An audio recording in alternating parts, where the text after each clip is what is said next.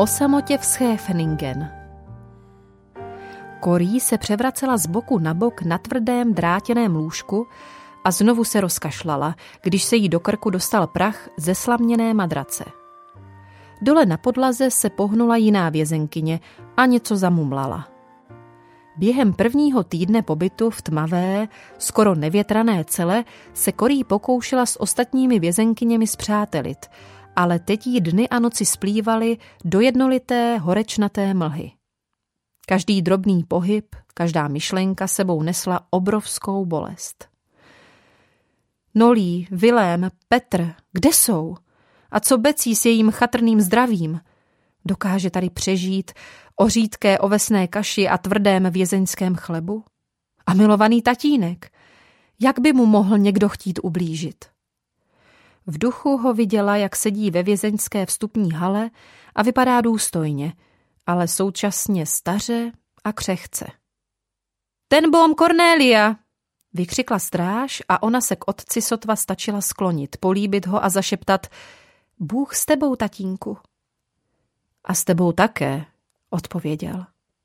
Od té chvíle tvořila celý její svět tahle cela s nepranými dekami, špinavou mísou, kterou vězenkyně používali jako umyvadlo, kbelíkem s vodou a toaletním vědrem, které museli podávat bezcitným dozorkyním.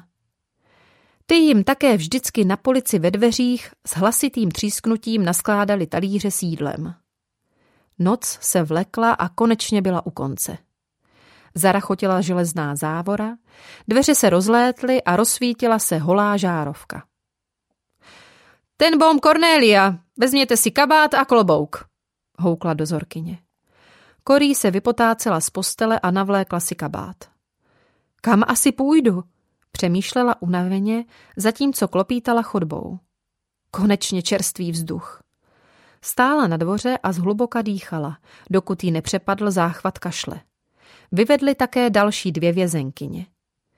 Vypadají ještě nemocněji než já, pomyslela si Korí. Čekalo na ně auto. Tři nezdravě vyhlížející ženy se spolu s dozorkyněmi naskládali dovnitř. Že by nás vezli do nemocnice? Napadlo Korí. Za chvíli poznala ulice Hagu. Auto zastavilo a vězenkyně odvedli do velké budovy. To je ale ubíjející místo, řekla si Korí při pohledu na dlouhou frontu bledých, vychrtlých lidí, kteří čekají, až je lékař přijme. Přistoupila k ním sestra. Korí zachytila její pohled a zeptala se. Mohu si prosím zajít umít ruce? Pojďte se mnou, odpověděla sestra a odvedla ji do umývárny. Když byli uvnitř, zavřela za sebou sestra dveře, objala Korí kolem ramen a zeptala se, Mohu pro vás něco udělat? Třeba pro vás něco sehnat? Korí skoro zapomněla, že by lidé mohli být hodní. Děčně na sestřičku pohlédla a rychle odpověděla. Bibli, prosím. Pak dodala, a tušku, mídlo, spínací špendlíky, kartáček a jehlu a nit, jestli můžete. Sestra se zatvářila pochybovačně. Pokusím se, ale nebude to snadné.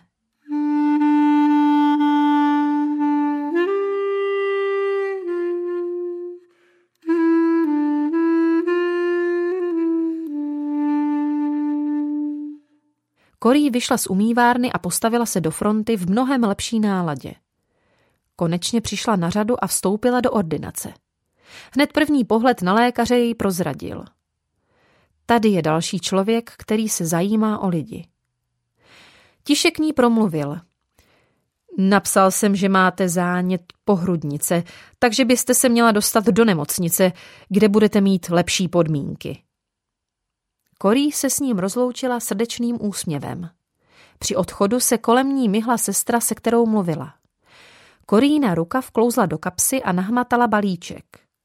Pocítila radostné vzrušení, ale teprve v celé se ho odvážila otevřít. Její spoluvězenkyně se kolem ní zvědavě nahrnuli, když ho rozbalovala. Do klína se jí vykutálela tuška, mídlo, spínací špendlíky a čtyři evangelia, tedy některé z věcí, které po urputném vnitřním boji nechala doma ve vězeňském batůšku. Děkuji ti, pane, modlila se. Pak se o obsah balíčku rozdělila s ostatními. Vězenkyně byly vděčné za mídlo a spínací špendlíky, ale když k ním natáhla ruku s evangelii, zavrtěli hlavou.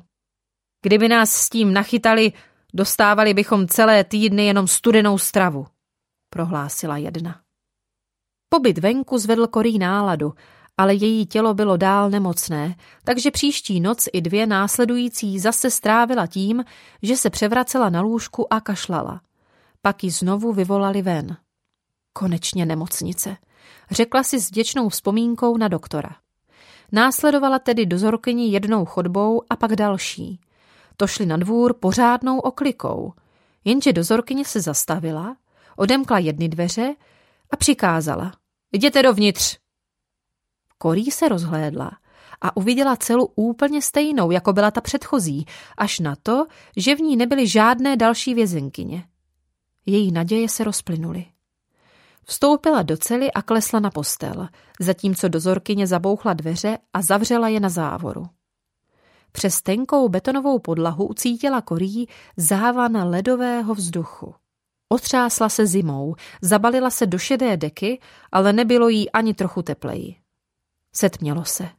Vítr skučel, z potrubí se ozývaly podivné zvuky a korí se třásla zimou. Všechno jí bolelo a kašlala. V srdci ale nepřestávala volat k tomu, o kom věděla, že je s ní i tam. Spasiteli, vezmi mě prosím do své náruče, utěš mě, pomoz mi, nemám nikoho kromě tebe. Ucítila, jak ji naplňuje boží pokoj a pak usnula. Dny a noci jí začínaly splývat. Tři dny dozorkyně házeli chleba na postel a donášeli teplé jídlo a léky. Prásk. Čtvrtý den se Korí s trhnutím probudila. Drsný hlas křičel.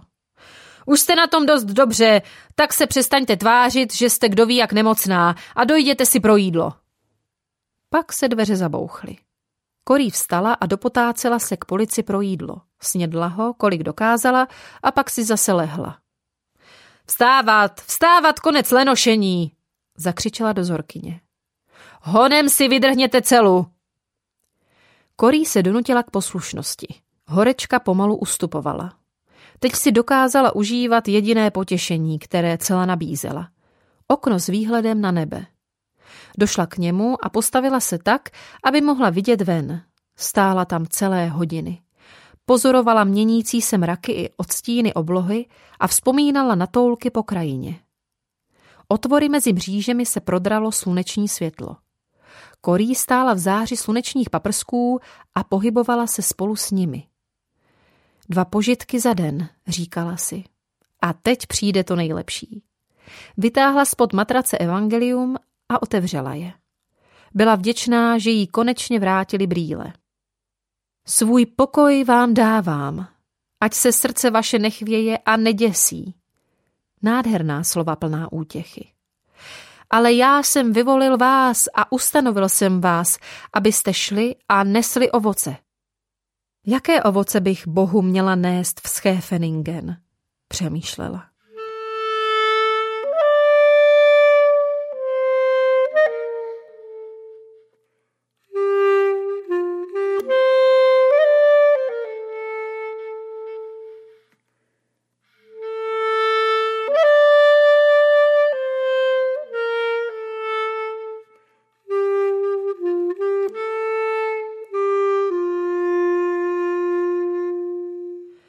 Uplynulo několik týdnů. Korí se vyhřívala v paprscích jarního slunce, pozorovala mraky a snila o kvetoucích třešních v parku, polích plných pestrobarevných květů, odlescích slunce v řece, pestře pomalovaných lodích a kanálu. Otočila se a posadila se na postel. Po podlazi její cely se něco pohybovalo. Sklonila se, aby se podívala z větší blízkosti. Mravenec, a další a další a ještě jeden. Přikrčila se, aby je mohla pozorovat. Je tak krásné mít společnost, zašeptala. Až nám budou příště rozdávat chleba, schovám pro vás pár drobků. Připadalo jí zvláštní, že si nikdy předtím neuvědomila, jak pozoruhodní tvorové dokážou mravenci být. Když se ozvalo otáčení klíče v zámku, vyskočila. Rozlétly se dveře a dozorkyně promluvila. Tón jejího hlasu byl přísný, ale slova zněla slibně. Půjdete za mnou do sprchy. Korí kráčela za ní a v duchu si říkala, to je ale krásný dárek k narozeninám, i když přišel o dva dny později. Za chvíli ze sebe smije několika týdenní špínu a navíc se setká se svými spoluvězenkyněmi. Právě ležela na posteli, když do cely vešel německý důstojník. Na pozadí šedé cely se rozzářily hvězdy a stužky jeho uniformy. Slečno ten bom, rád bych vám položil několik otázek, ozval se zdvořile. Že by to byl nějaký nacistický trik? Podivila se. Začal uvádět jména a Korí rychle odpověděla. Tihle lidé nemají s mým případem nic společného. Propusťte je, prosím. Zamyšleně na ní pohlédl. Cítíte se na to, abyste přišla k výslechu? Ano, samozřejmě, odpověděla.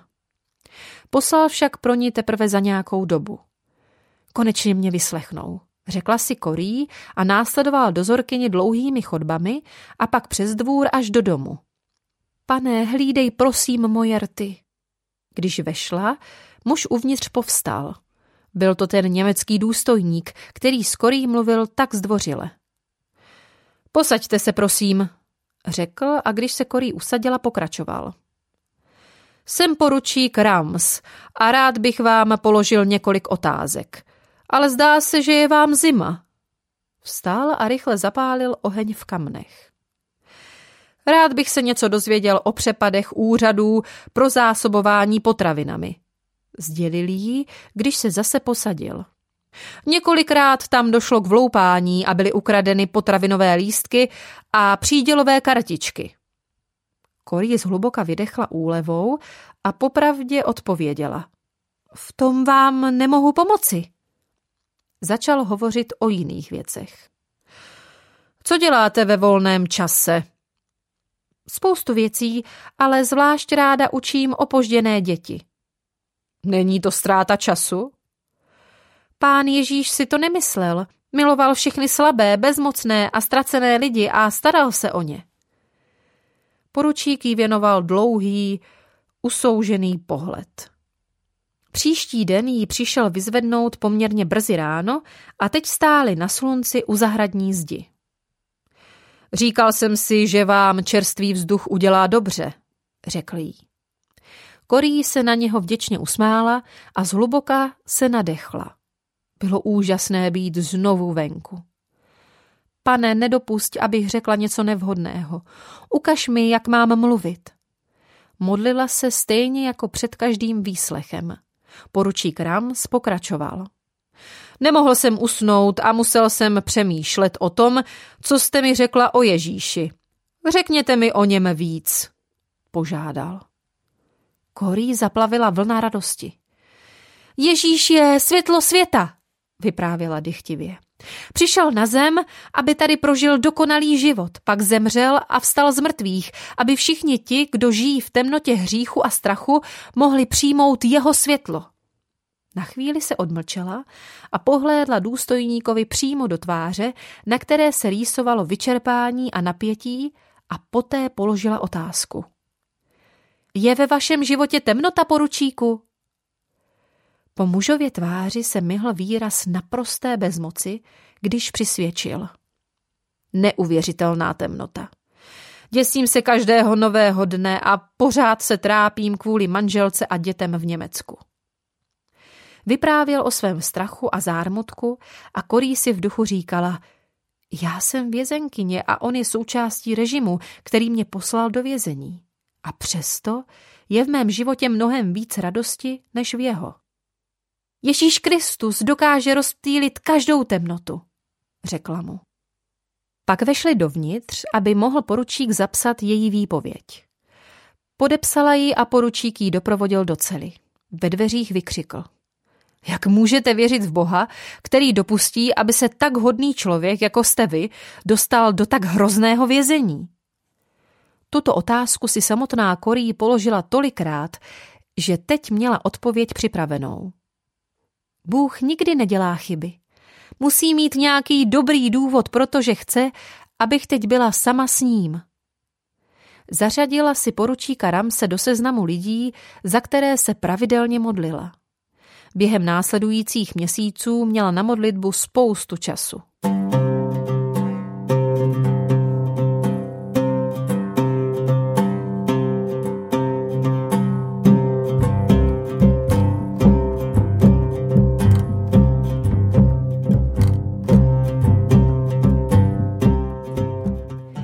Vězňové něco hlasitě vykřikovali. Co se asi děje?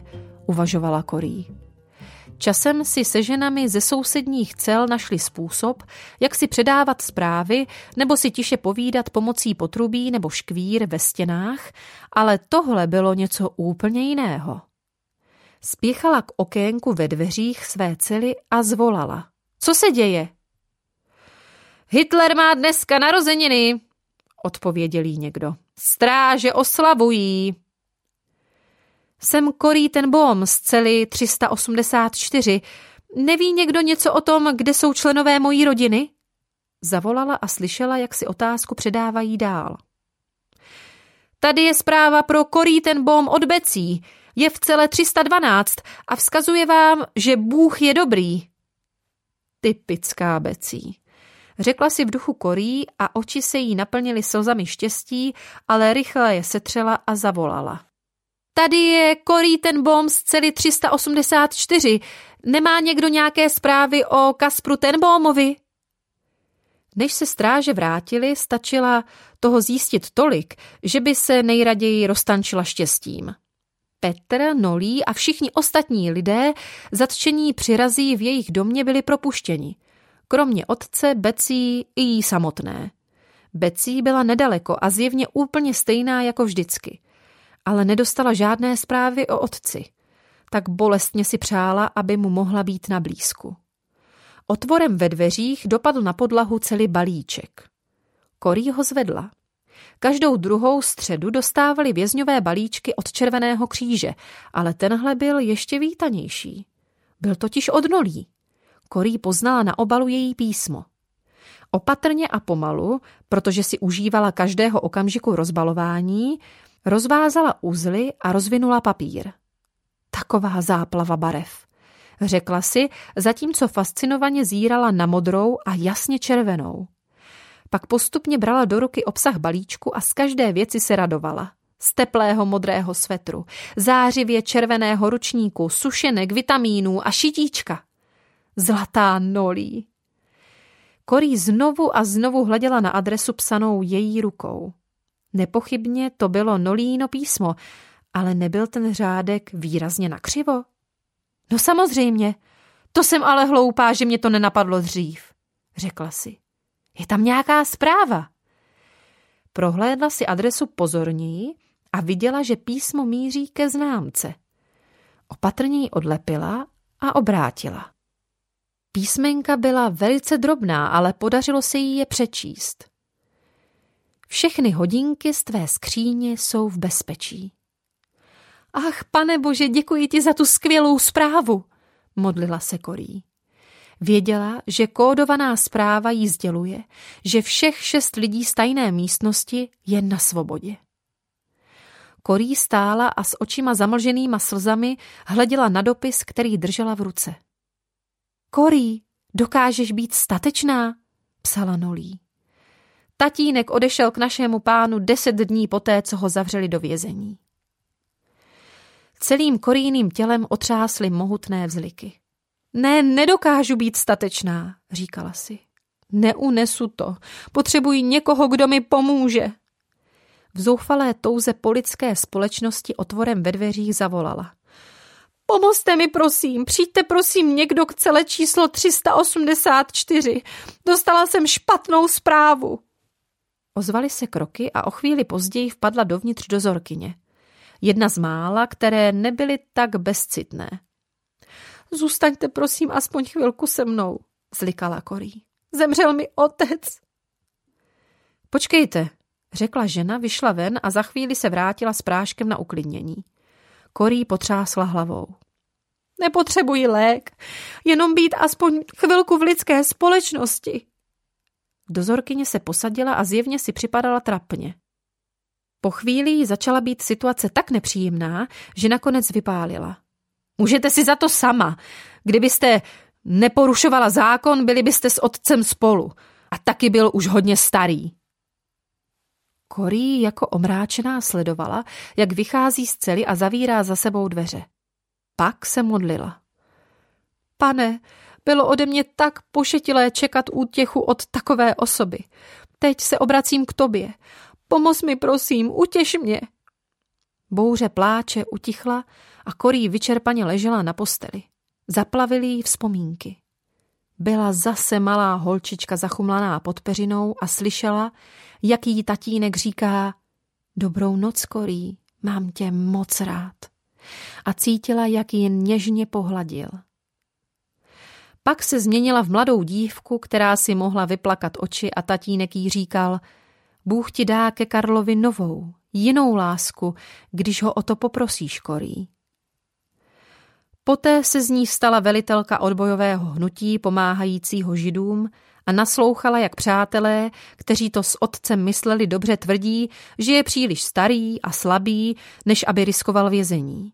A slyšela také jeho zřetelnou odpověď Pokládal bych si za čest, kdybych mohl položit život za dávný boží lid, židy.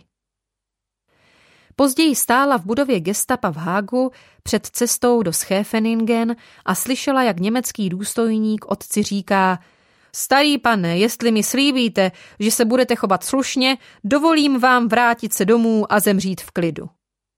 Otcova odpověď znamenala konec všech šancí na poklidnou smrt. Vždycky otevřu dveře každému, kdo bude potřebovat pomoc.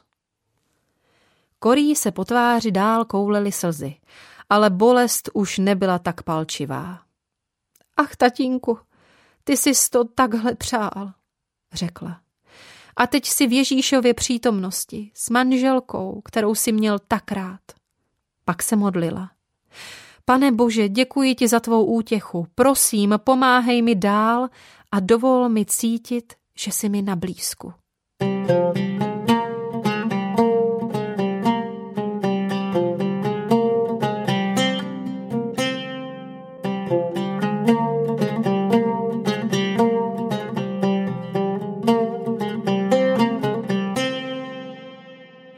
Obloha za oknem cely teď získala odstín modři, typický pro začátek léta. Korí tu jásavou barvu hltala očima a snila o bílých plachtách, modrém moři a teplém zlatém písku. Dveře cely se otevřely. Byl tu opět poručík Rams. Musíte se zúčastnit čtení otcovi poslední vůle, vysvětlil. Následovala ho chodbou, pak vkročili na slunce a nakonec vstoupili do domku. Najednou ji sevřeli v obětí a líbali Vilém, Becí a Nolí, a pak i Tyne a Flip. Vilém vypadal vyčerpaně a Becí byla bledá, ale bylo tak nádherné je zase vidět, slyšet a cítit jejich doteky. Poručík stál na opačném konci místnosti zády k nim, zatímco si tiše povídali. Korí si všimla, že v pozadí stojí právník z Harlemu a usmála se na něho. Rychlým šeptem si vyměnili rodinné novinky i zprávy o válce, které vzbudily směs silných emocí. Nolí předala Korí sáček. Korí sáhla dovnitř a vytáhla maličké vydání celé Bible. Zrovna včera jsem ve sprše jedné paní dala poslední evangelium, zašeptala nadšeně. Pak se rychle schovala sáček z Biblí pod šaty. Po příliš krátké chvíli se poručík otočil a řízně prohlásil. Je na čase přečíst poslední vůli. Právník vystoupil dopředu a přečetl krátkou listinu. Dům a dílna jsou určeny pro korí a becí na tak dlouho, jak dlouho je budou potřebovat. Pokud dům prodáte, nezapomeňte, že jsem vás měl všechny stejně rád. Poroučím vás s velkou radostí do boží péče. Pomodleme se, řekl Vilém. Korý sklonila hlavu a bratr řekl, pane, bdi prosím nad námi a požehnej prosím tomu hodnému pánovi, který nám umožnil, abychom se tu společně sešli. Pak bylo na čase se rozloučit. Když byla Korý sama ve své cele, znovu prožívala ty minulé okamžiky. Palčivou bolest ze zprávy, že otec umřel slabý, nemocný, zmatený a osamělý na nemocniční chodbě a je pohřbený v neoznačeném hrobě. Zármutek nad tím, že Vilémův hezký světlovlasý syn Kik byl zatčen, když pomáhal americkému letci, i nad tím, že Mary nečekaně vyšla na ulici a byla zatčena. Trápilo jí také pomyšlení na narůstající strach a hladovění v Harlemu, protože teď nacisté posílali do Německa stále více mužů, jídla a zboží, i zármutek nad tím, že se teď vede ještě mnohem hůř židům a navíc se každodenně mnozí z nich ztrácejí. Bylo ale báječné, že se mohli setkat a popovídat si a že se dozvěděla, jak rusové dál vítězně postupují na východě a Britové a Američané na jihu. Tohle všechno a ještě k tomu celá Bible, libovala si Korý. Vytáhla z ručníku, který jí nolí poslala, červenou nitku a začala na horním dílu svého pyžama vyšívat další květinu. Ode dne, kdy dorazil balíček, zařadila vyšívání mezi své každodenní činnosti, ke kterým patřila rychlá chůze po celé, psaní dopisů, ochočování mravenců, pozorování oblohy a čtení Bible. Zatímco vyšívala, modlila se. Za svou rodinu, za přátele, za ostatní vězenkyně, za poručíka a za všechny, kdo otevřeně nebo tajně bojovali proti nacistickému zlu. Pane, říkala Bohu, ve vězení i mimo ně je život těžký. Vypadá to, že zlo vítězí. Ty jsi ale opravdový vítěz. I tady v té osamělé cele cítím tvoji přítomnost a vidím tvoji lásku. Dej, aby ta válka, zlo a utrpení skončily. A brzy. Podržela si před očima vršek svého pyžama a prohlédla si výsledek své práce. Nebyl špatný. Až skončí, bude ten kdysi fádní kousek oblečení celý pokrytý zářivě barevnými, i když ne nutně uměleckými vzory.